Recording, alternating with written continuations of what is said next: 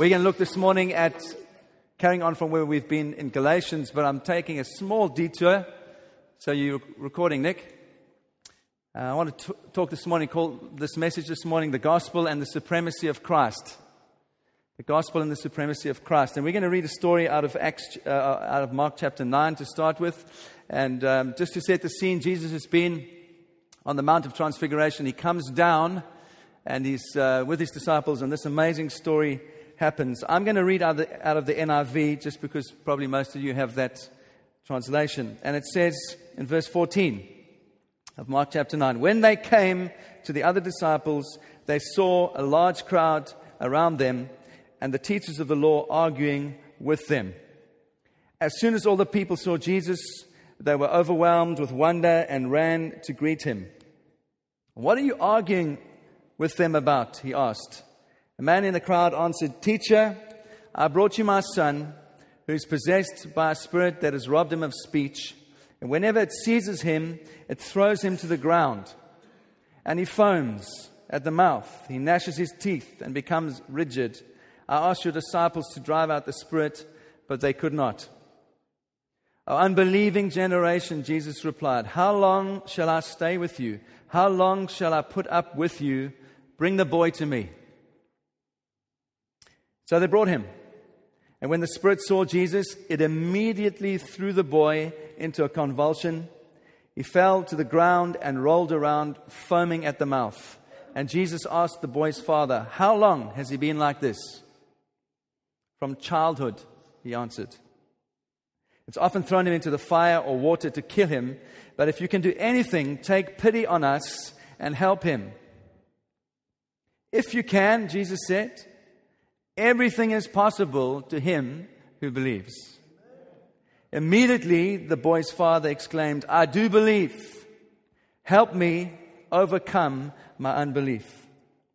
When Jesus saw that a crowd was running to the scene, he rebuked the evil spirit. You deaf and mute spirit, he said, I command you, come out of him and never enter him again.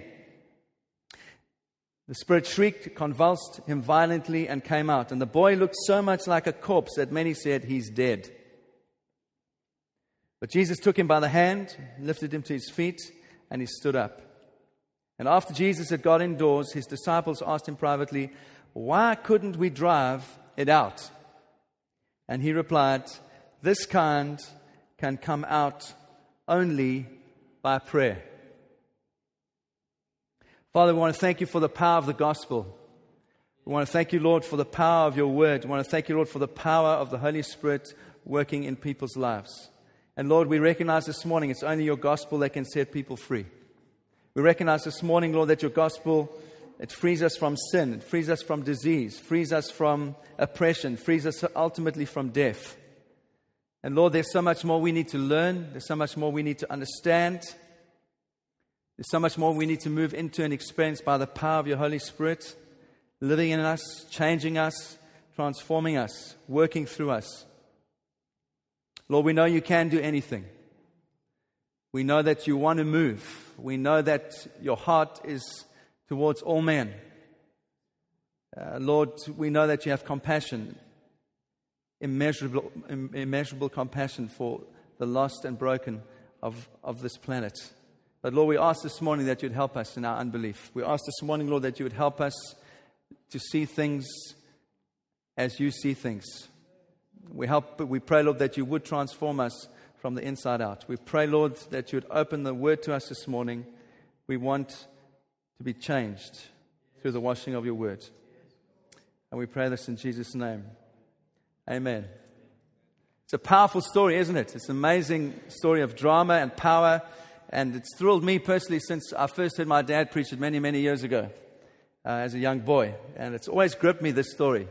And uh, the context of Jesus having been on the Mount of Transfiguration come down, and immediately we see a demonstration of the kingdom of God and the gospel breaking open someone's life and setting them free. And that's ultimately what we want, is to see people set free from the power and oppression of the devil.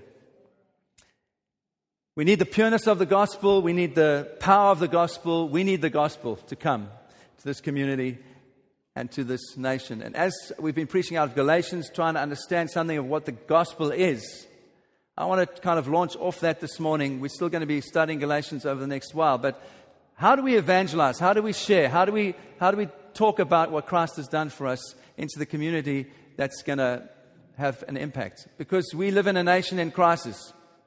We live in the Western world, which is in crisis. Why do I say that? Well, because the, the world in which we live is a postmodern culture. We've talked about that, uh, something of that over the last six months. But that postmodernism that's pervading our culture means that the way that we minister and the way that we evangelize cannot remain the same as the way we've done it for the last 150 years. It's got to change. And so, how do we take the truth of Galatians, the thing that we've been learning about and soaking ourselves in, how do we communicate that and I want to share some, share some thoughts with you this morning. 1959, Martyn Lloyd-Jones from Westminster Chapel preached a series of messages out of this portion in Mark chapter 9, uh, where he, ta- took this picture and he made some points out of it. And I want to major on one little thing. We're not going to talk about the power of the Holy Spirit working in us and uh, how God wants to release people. I want to just focus in on that little phrase that Jesus says at the end. He says, This kind can only come out by prayer. This kind. And I want to focus on that little thing of this kind. What, what does that mean? Well, Lloyd-Jones painted a picture and he said this. He's basically what he said was that Jesus was saying to them that this kind of demon could not come out by your ordinary way of doing ministry. The things that you've always done, the practiced, tried, and uh, tested principles of your ministry and the disciples they couldn't cast this demon out as they had been doing before. This kind needed to come out a different way. And so Jones says this. He says this, and I'm quoting his, his message. He says, Here, in this boy, I see the modern world. And in the disciples, I see the church of God. I see a great difficulty and difference between today and 200 years ago, or even 100 years ago. The difference in the early times was that men and women were in a state of apathy. They were more or less in a state of sleep. There was no general denial of Christian truth. It was just that the people did not trouble to practice it. All that you had to do was to waken them up and rouse them. But the question is is this still the same today? What does this kind mean? It seems that the problem facing us today is much deeper and more desperate than before. The very belief in God has virtually gone.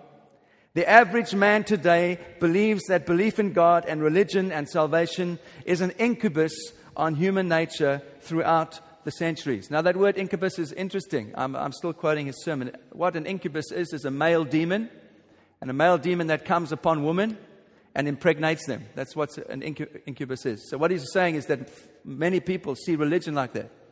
It's like this oppressive thing that comes on people, all right? And he asks the question again. He says, What does this kind mean? He says it's no longer a question of immorality. This has become an amoral or non moral society. And I was reflecting on that this week and just thinking, look at the, look, look at the um, MPs at the moment. What's the whole debate? The whole debate is well, actually, they're playing within the rules. They say they're playing within the rules, but the heart of what they're doing is immoral. The heart of what they're doing is to get as much as they can out of the system and with doing it with taxpayers' money. So we're not just talking about the law here, we're talking about something far deeper than that. He goes on to say the very category of morality is not recognized. The power that the disciples had was good power, but it was it was able to do good work to cast out feeble demons, but it was of no value to them for the case of this boy. What Jesus was saying to them was the demon is too deep for your ordinary ways of working and doing ministry. And I want to suggest to you this morning that that's what we face. The Western society in which we are living right now has become a mission field again. The greatest challenge facing us is how to evangelize a society now that is largely Not even post Christian. Well, it's, it's, it used to be Christian and it's been exposed to a whole lot of what Christianity believes. It's no longer that anymore. Much has been eroded. Much has been eroded in our culture, in our lives. It's like I want to use this um, illustration of an inoculation. I think much of the Western world has been inoculated against Christianity. What I mean by that, example, injustice has still flourished where Christianity has been strong. And if you think Martin Luther King in the 60s, most of where he campaigned for racial equality was in the Bible Belt in the south of America. For those of you that, like me, were born in South Africa, apartheid thrived in a community that culturally was Christian and justified its apartheid from, a, from the Bible. That's the truth, largely. But the good news is this that over a period of time, what was still the Christian understanding began to rise in the community, and Christians began to say, actually, no, this does not measure up to what the Bible says. And it was Christians who actually said, no, no, these things have to change to come back into line with what Christ has taught. That's very interesting to me because you see, slavery didn't end by the campaigning of Islamists. Right now in the world, most of slavery is still still practiced by Islamic people.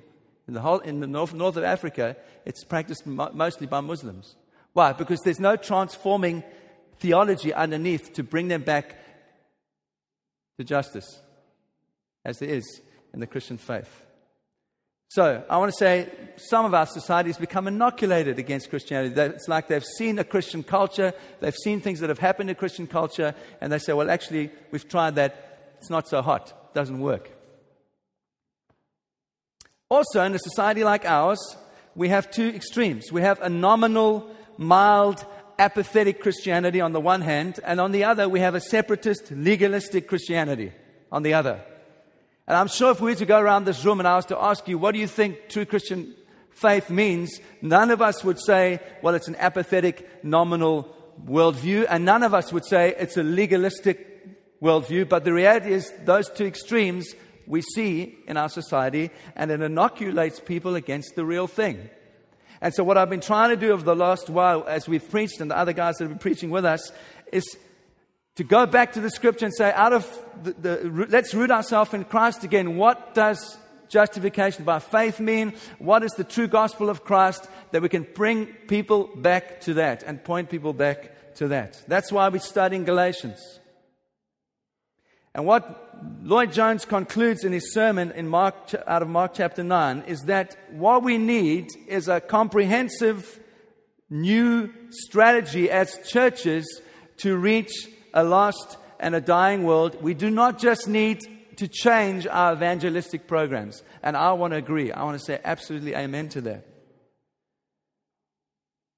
Tim Keller quotes a, a writer called Richard Fletcher, and he wrote a book called The Barbarian Conversion. And in it, he looks at how Christians evangelized Europe from 500 to 1500 AD. That culture at that time, large chunks of Europe were absolutely pagan. They had no reference to anything Christian in their worldview, in their culture, in their thinking. They had no Christian understanding of God, of sin, of trust, of ethics. There was no, uh, none of that. And so, in that context, evangelism had to be seen in a long term framework. And as you can see, it's over a thousand years. And eventually, after, during that period, eventually over time, nearly everyone born in Europe was born into a culture that was at least intellectually Christian. At least. And people were educated in a basic framework or, or Christian worldview. And so there was, they had some kind of view of God, they had some kind of view of the soul, the body, spirit, some kind of view of sin, death, punishment. They had uh, experienced something of the Ten Commandments and some expo- exposition, um, exposure at least to the, the scripture.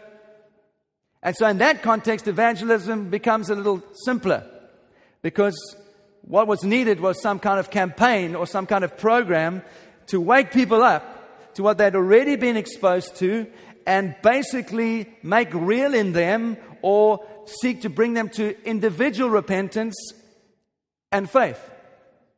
That's what evangelists did.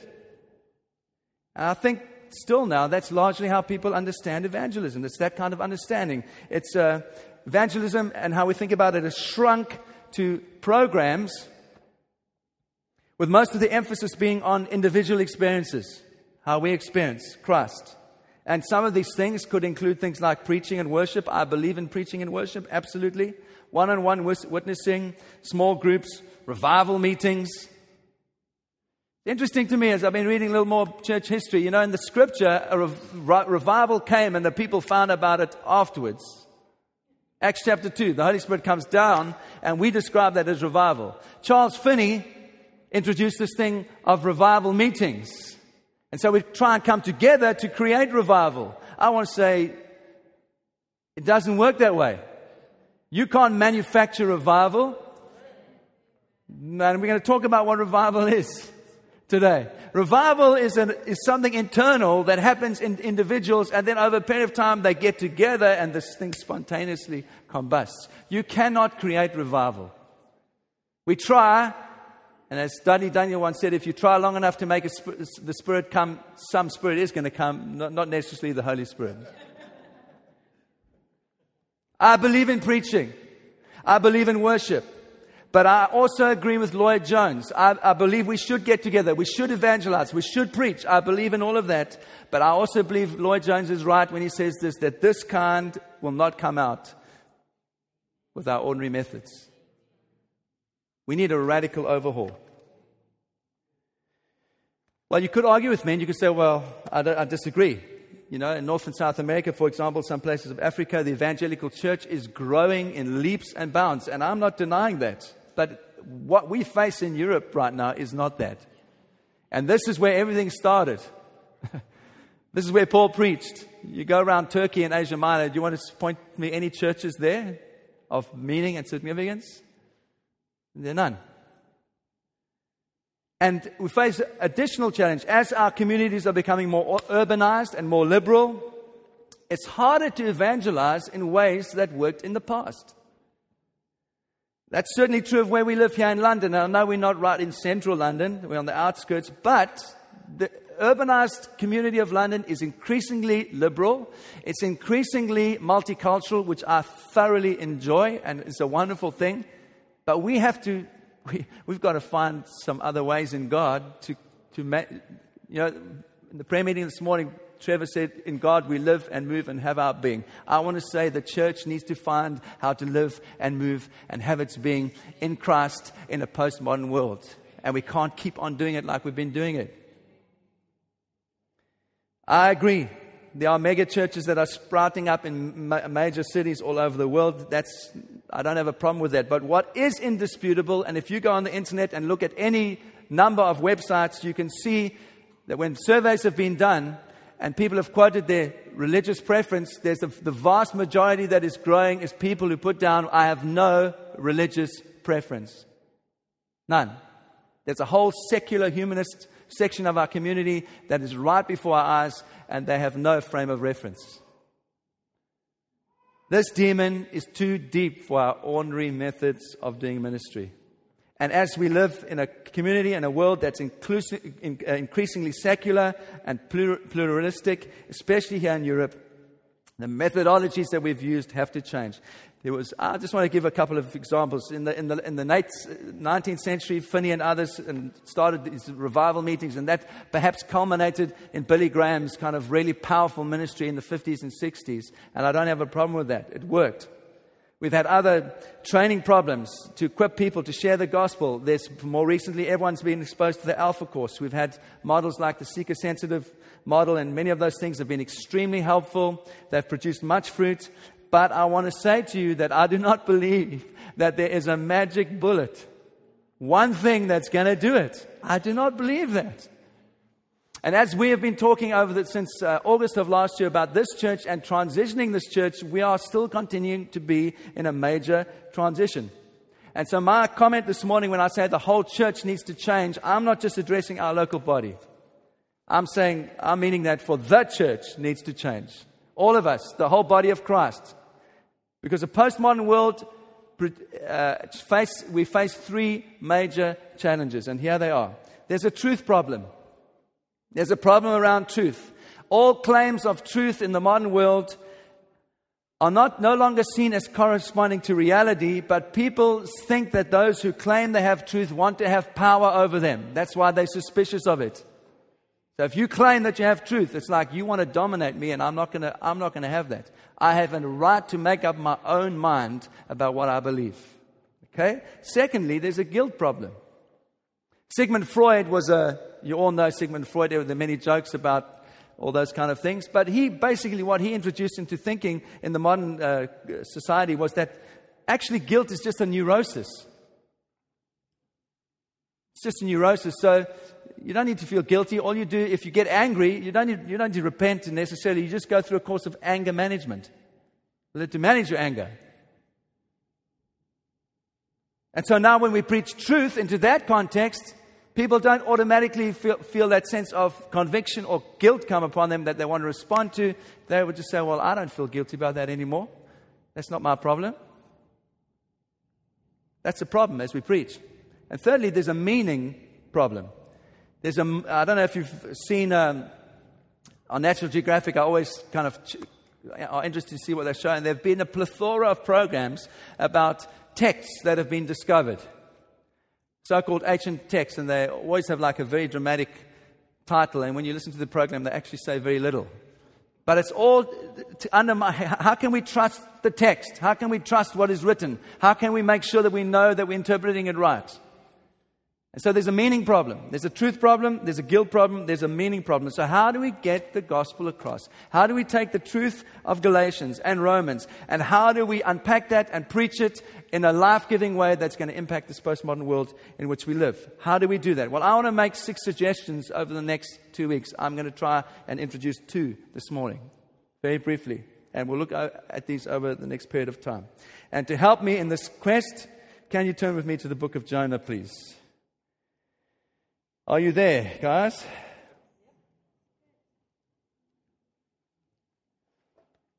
It's at the back of the Bible, page 781 in the Old Testament, in my NIV translation. I'm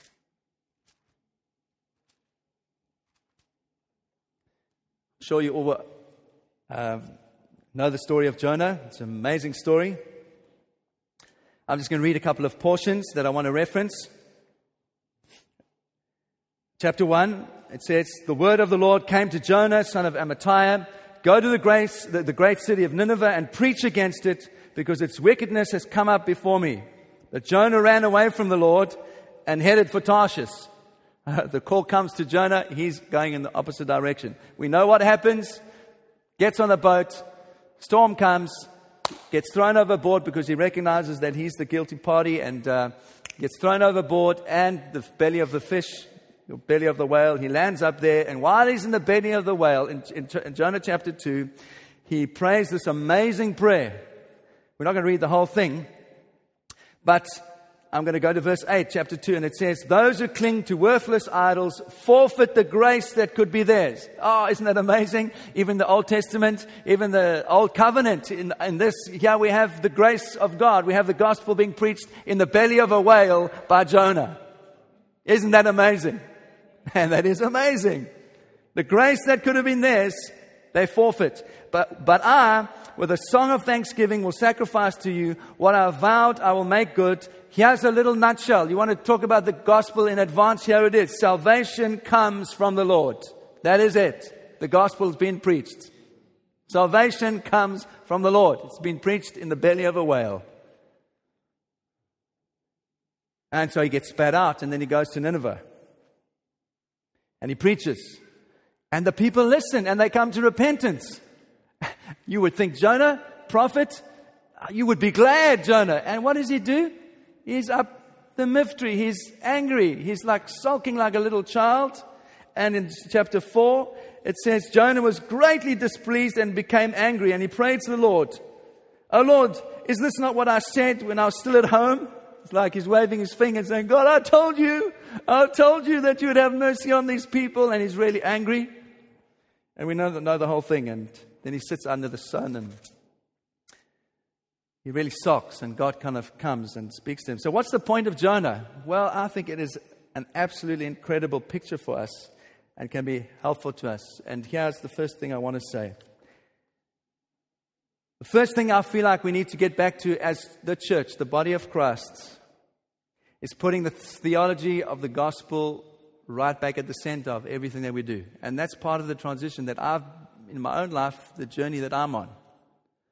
The gospel of Christ becoming once again the center of everything. It says here, it says, Jonah chapter 1, the word of the Lord comes to Jonah. The gospel comes to Jonah. And our theology, how we understand God, everything that we do, needs to be centered around the gospel.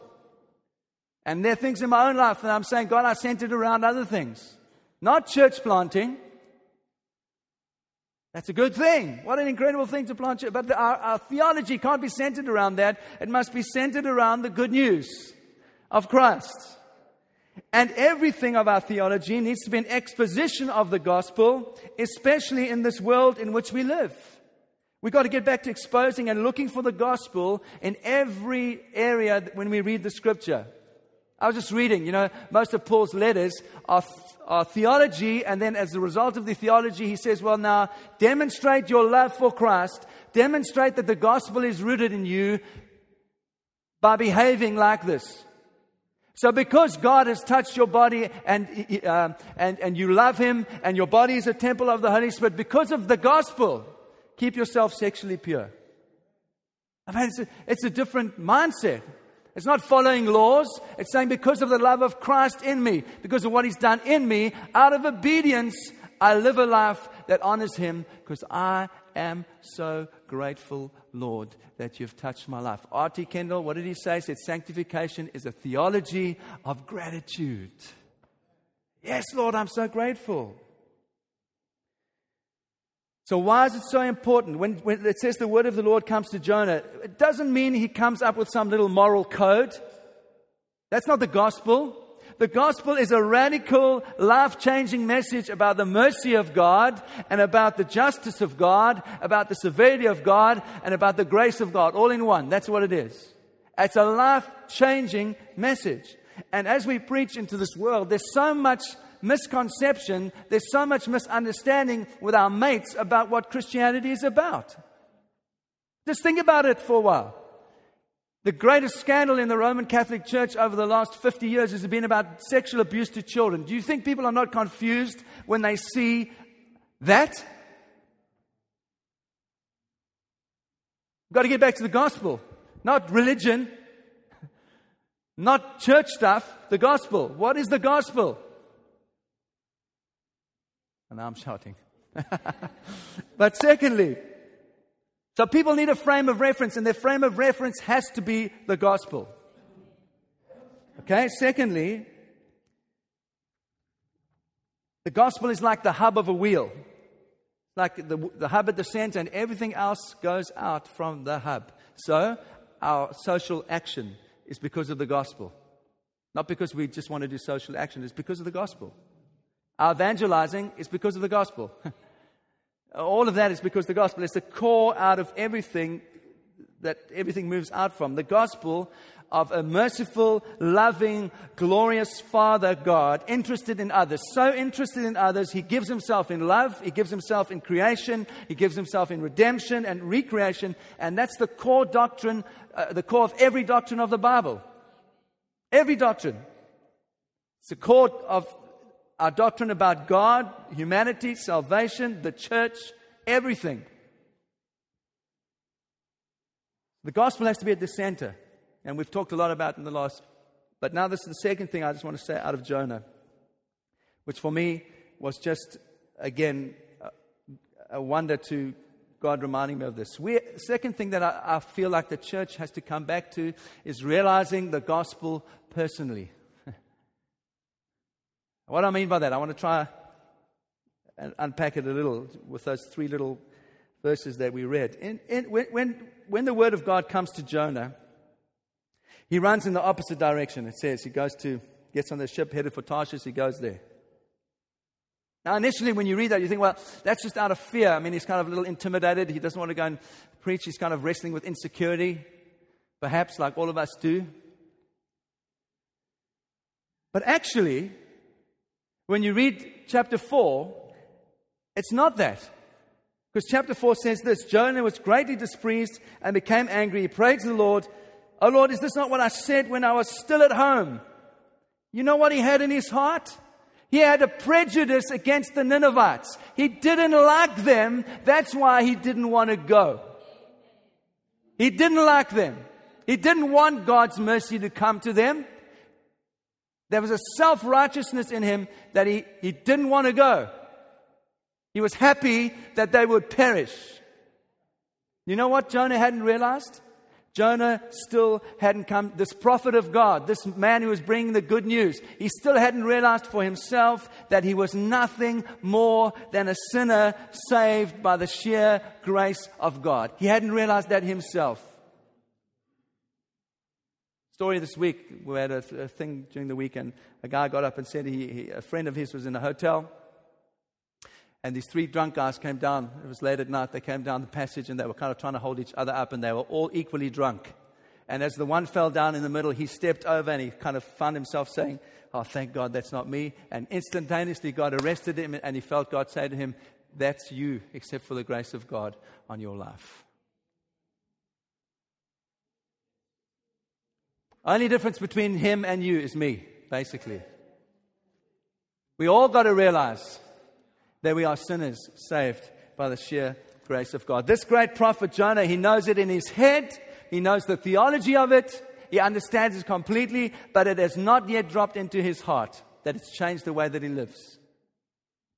And Martin Luther, who we are going to reference because he was such a profound man in terms of this is the Reformation, he said this. He said, The purpose of ministry was, is not only to make the gospel clear. So, anyone involved in ministry, that's all of us. It's not only to make the gospel clear, but it's also to beat into your people's heads and your own continually what the gospel is. And as I read that, I thought, yeah, that's true. Because, yeah, we have Jonah, who's got all the theology in the world, but it's not yet here.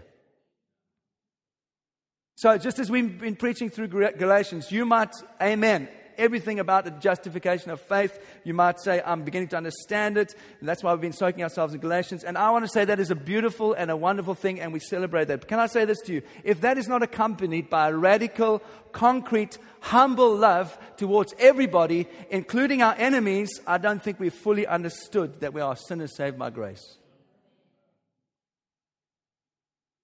Also, if that theological revival, if you want to call it, is not accompanied by a growing confidence in us and a joy in us, even in difficult times, I don't think we've fully comprehended that we are all sinners saved by grace.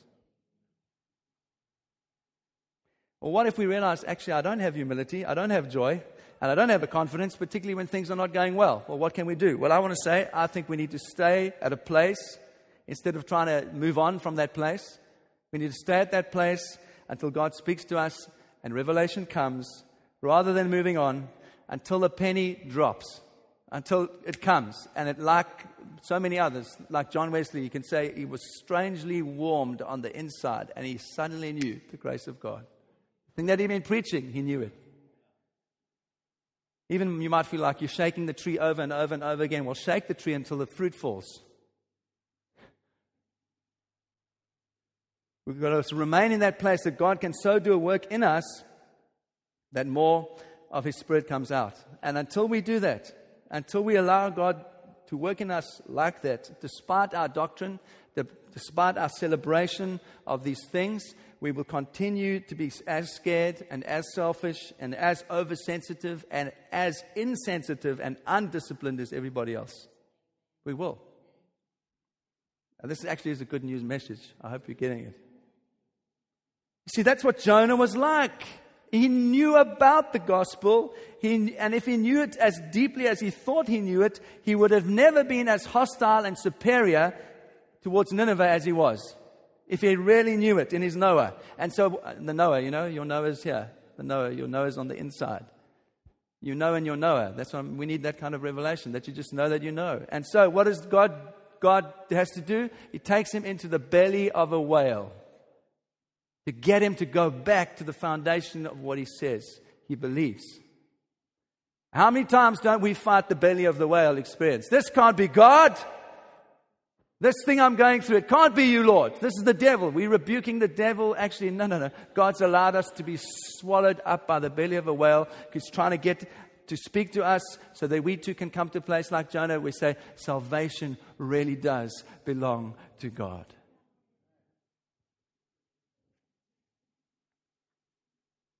See, it wasn't, a new dis- it wasn't a new discovery for Jonah. He already knew it, but there was a deeper revelation, and there was a deeper wonder, and there was a deeper awe in, in the truth of the gospel that he already knew. He suddenly. Ah. So, can I say this? I think if we understand, if, if we think that we understand the gospel, we don't really. I think if we if we, we feel like we haven't even begun to under, truly understand the gospel, we do. That's what I think. Because that wonder needs to grow in us. So I believe it's, it's important. We, we must understand the theology of the gospel, but that, that is not going to reach the world. That alone is not going to reach the world. I think today what people are very sensitive about is phoniness and inconsistency. We can preach a transforming gospel. We can preach that God has come to transform people's lives. And unless people see a radically transformed life in us, they're going to say, What you preach, what you are, doesn't match up. So, absolutely, let's be proclaimers of gospel truth, but let's also be prepared to allow God work in, to work in us so that by His Spirit there's greater holiness, there's greater practical grace, there's greater character, there's greater virtue, that people can believe the message because they see it living in us. Tim Keller says a wonderful thing. He says this Religion operates on the principle I obey, therefore I am accepted by God. The gospel operates on the principle I am, sec- I am accepted through the grace, the costly grace of God, therefore I obey. So, there might be two of you sitting next to each other right now in the church, side by side. You come every Sunday, and maybe you're trying to live the same way. You try to be effective in your Christian walk. You're trying to pray, read your Bible, minister, be active in the church, all those good and wonderful things. But you can be motivated by an entirely different place, from an entirely different place. You see, religion moves you to do what you do out of fear and out of insecurity and out of self righteousness. And the gospel moves you to what you do out of grateful joy in God Himself. That's the difference. That's good news to me. It really is good news. So, times, can I just go back then to talking about revival? Times of revival are really just seasons where nominal, spiritually sleepy Christians, apathetic Christians, operating out of religion, operating out of perhaps a Phariseeism in their life, just trying to do the right thing, they wake up to the wonder of the gospel. They wake up and they get it. God, it's about your saving grace in my life. They get it. And it spontaneously combusts in people's lives. Then more and more people get together and we have revival.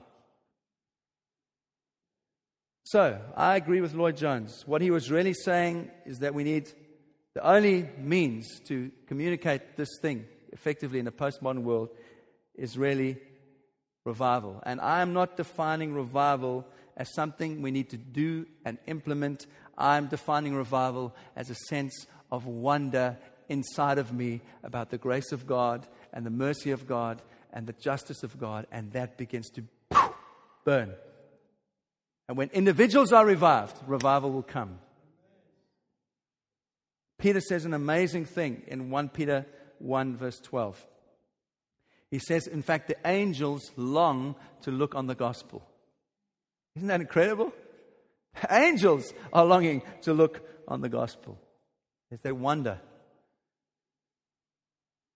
I'll just quote it to you. It says, It was revealed to them that they were serving not themselves but you in the things that have now been announced to you. Through those who preach the good news to you by the Holy Spirit sent from heaven, things into which the angels long to look. Man, that's wonderful.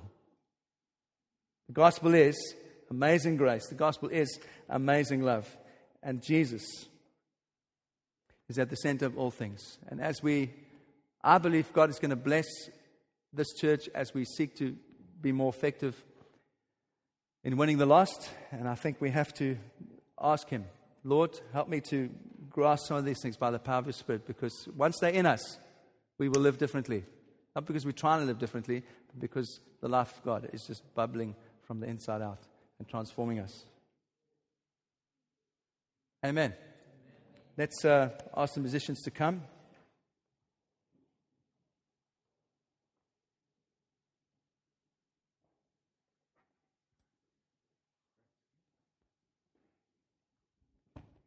Why don't you stand with me? We're going to worship together.